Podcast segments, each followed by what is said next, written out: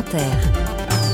Le 6-9 du week-end. Avec la main verte d'Alain Baraton. Bonjour mon cher Alain. Bonjour mon cher Eric, bonjour ma chère Karine, bonjour, Bonjour, à tous. Jardinier de Versailles. On va parler du surfinia ce matin. Le surfinia est aujourd'hui l'une des fleurs les, les plus appréciées. hein, c'est ce que vous me laissiez Ah, c'est entendre. certain, oui, oui, oui. Euh, Est-ce qu'il est facile à cultiver ce surfinia Oh que oui, il est si facile à cultiver d'ailleurs que l'on en voit absolument partout, dans les massifs, dans les pots, en suspension, dans les jardinières.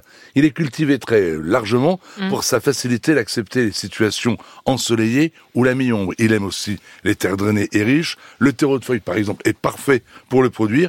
Il aime aussi les terres humides, mais sans excès. Mhm. Et alors pourquoi on l'appelle comme ça, Surfinia Et puis d'où il vient? Alors, dans les années 1990, des botanistes japonais créent un hybride de deux variétés de pétunia. Donc, à l'origine, c'est un pétunia. Ces derniers, je parle des pétunias, sont en perte de vitesse. Ils ne sont plus à la mode. Aussi va-t-on baptiser le nouveau, la nouvelle plante, surfinia. Et aussi étrange que cela puisse paraître, ce modeste changement de nom va booster les ventes et faire du surfinia l'une des plantes aujourd'hui les plus vendues. C'est drôle. Pour ce qui est donc des origines, et pour répondre clairement à votre question, la réponse est donc complexe. Le pétunia est né en Amérique du Sud, le surfinia, lui, A été créé au Japon, si je vous ai bien Eh ben oui. Mhm. Alors il y a peu de jardiniers qui savent que le Surfinia se bouture facilement. Oui, j'avais envie de donner cette petite astuce aujourd'hui, d'autant plus que c'est maintenant qu'il faut le faire. Alors, pour bouturer un surfinia, il suffit simplement de couper une tige d'une dizaine de centimètres juste au-dessus d'un œil, donc d'un petit bourgeon, une tige dont vous supprimez les feuilles à la base, et bien sûr sans fleurs. Vous la trompez ensuite dans de l'hormone de bouturage que l'on trouve absolument dans toutes les bonnes jardineries, et vous la plantez d'un tiers dans un pot rempli de feuilles de, de, terreau et de sable. C'est simple, hein. Un mois plus tard, pas plus, un mois plus tard, c'est fait-. Vous avez un nouveau surfinia. Effectivement, ça paraît elle simple. est pas belle la vie. Elle est très belle la vie euh, avec Alain Baraton. C'est simple comme un coup de sécateur. Oui. Vos bons conseils, Alain Baraton, aux auditrices et auditeurs de France Inter. Gilberte vous demande, euh, elle signale que son séquoia a de plus en plus de branches sèches.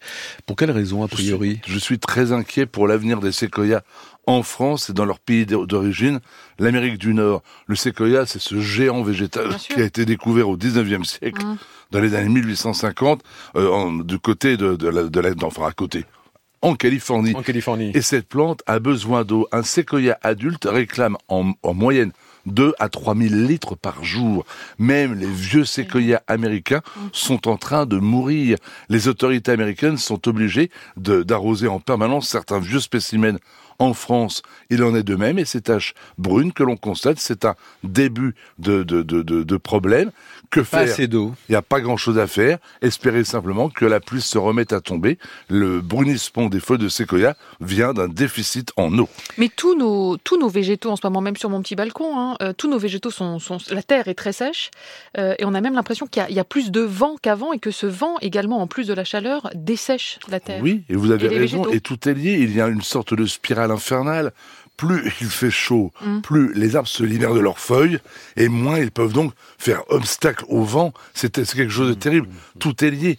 Moins il y a de feuilles, et plus le soleil tape directement la terre, donc plus la terre sèche. Cela, cela devient très très problématique. Comme une spirale vicieuse au final. Francis vous demande, peut-on planter des queues de lion? Francis habite dans les Hauts-de-France. Queues de lion dans les Hauts-de-France? C'est quoi déjà une queue de lion? Le queue-lion, c'est une plante originaire d'Amérique du Sud et il a des fleurs. Il en a à peu près quatre ou cinq qui ressemblent, qui feraient penser à une. Est-ce- Ah, qu'on va lui apporter un verre d'eau? Ah non, c'est un petit, un petit chaz. Bon, L'air tout va de- bien L'air de Paris, peut-être. Allez-y, toussez un bon coup et on On va de Et je vous prie de m'excuser. Il n'y a pas de mal. Donc ce sont des fleurs, il y a un groupe de fleurs qui effectivement ressemblerait à une patte de lion. Elles sont le plus souvent oranges, on en trouve des blancs, des rouges, et c'est une plante qui est gélive, euh, donc bien entendu on ne pourra la cultiver qu'en annuel. Elle atteint 1 mètre, 1 mètre 50, voire davantage en France, beaucoup plus en Amérique, euh, en Amérique, en, en- en Afrique du Sud, pardonnez-moi. Mais donc oui, il est possible de cultiver les fameuses queues de lion, Leonotis, Leonorus, pour ceux qui aiment les noms latins, uniquement en annuel, mais sitôt les premières gelées apparues, la plante disparaîtra. Mélanie a acheté un bonsaï ficus. Quelle est son espérance de vie, vous demande Mélanie? Moi, j'en ai vu un, bonsaï ficus, euh, qui, qui, qui m'a été présenté en Italie. Quand on m'a donné l'âge, j'ai dit arrêtez de, de, me prendre pour un, pour un sot. On m'a confirmé que la plante était bien âgée de 1000 ans. Non. Le bonsaï le plus vieux du monde à Milan et il s'agit justement d'un bonsaï ficus. Mais pour avoir un bonsaï ficus d'un tel, euh, de, d'une telle euh, longévité. beauté et longévité, Mmh, mmh. eh bien il faut être un sacré jardinier et Surtout que c'est très dur de- d'entretenir un bonsaï. Oui, et puis être sûr que celui qui va vous succéder sera également doué, Eh oui. et- etc. Ça se transmet. Donc ne rêvez pas trop. Souvenez-vous simplement que quand vous travaillez un bonsaï, c'est pas l'arbre qui est petit, c'est vous qui êtes un géant. Ça, c'est le truc de tous les grands maîtres de bonsaï. Bernard vous demande Vous avez si de l'eau, Alain. ne- Ah, Profitez-en. chat, le petit chat est parti, le petit chat est Bon, mort. Ah oui, mais c'est, c'est Bon, le merci pro- à Benjamin quand même d'avoir apporté de l'eau. C'est le, pro- Absolument. c'est le problème des jardiniers comme moi qui sont toute la journée dehors et qui se retrouvent dans des studios confinés avec une climatisation. Eh, Vous ne supportez pas la climatisation Eh, moi, du moi, studio. je vieillis, je Bon. vieillis. Il On en, par- on parlera devant la machine à café, euh, Alain. Bernard vous demande s'il est bon de semer du gazon en période de sécheresse. J'aurais tendance à dire oui parce que c'est le moment où la terre est la plus chaude, donc le gazon va se semer rapidement, mais il faut arroser. Donc oui, à une seule condition que la météo permette un arrosage naturel. Sinon, je recommande d'attendre l'automne. Un dernier conseil pour ce dimanche. Oui, oui. Caroline Molly, elle est architecte paysagiste, elle connaît le sujet et elle sait comment planter la ville pour demain. C'est l'objet de son livre À l'ombre des arbres, publié chez Delachaux et Niasley. À tout à l'heure, à tout à l'heure, à samedi prochain, samedi. enfin tout à l'heure devant machine à café, mais à l'antenne, à samedi prochain, Alain Baraton.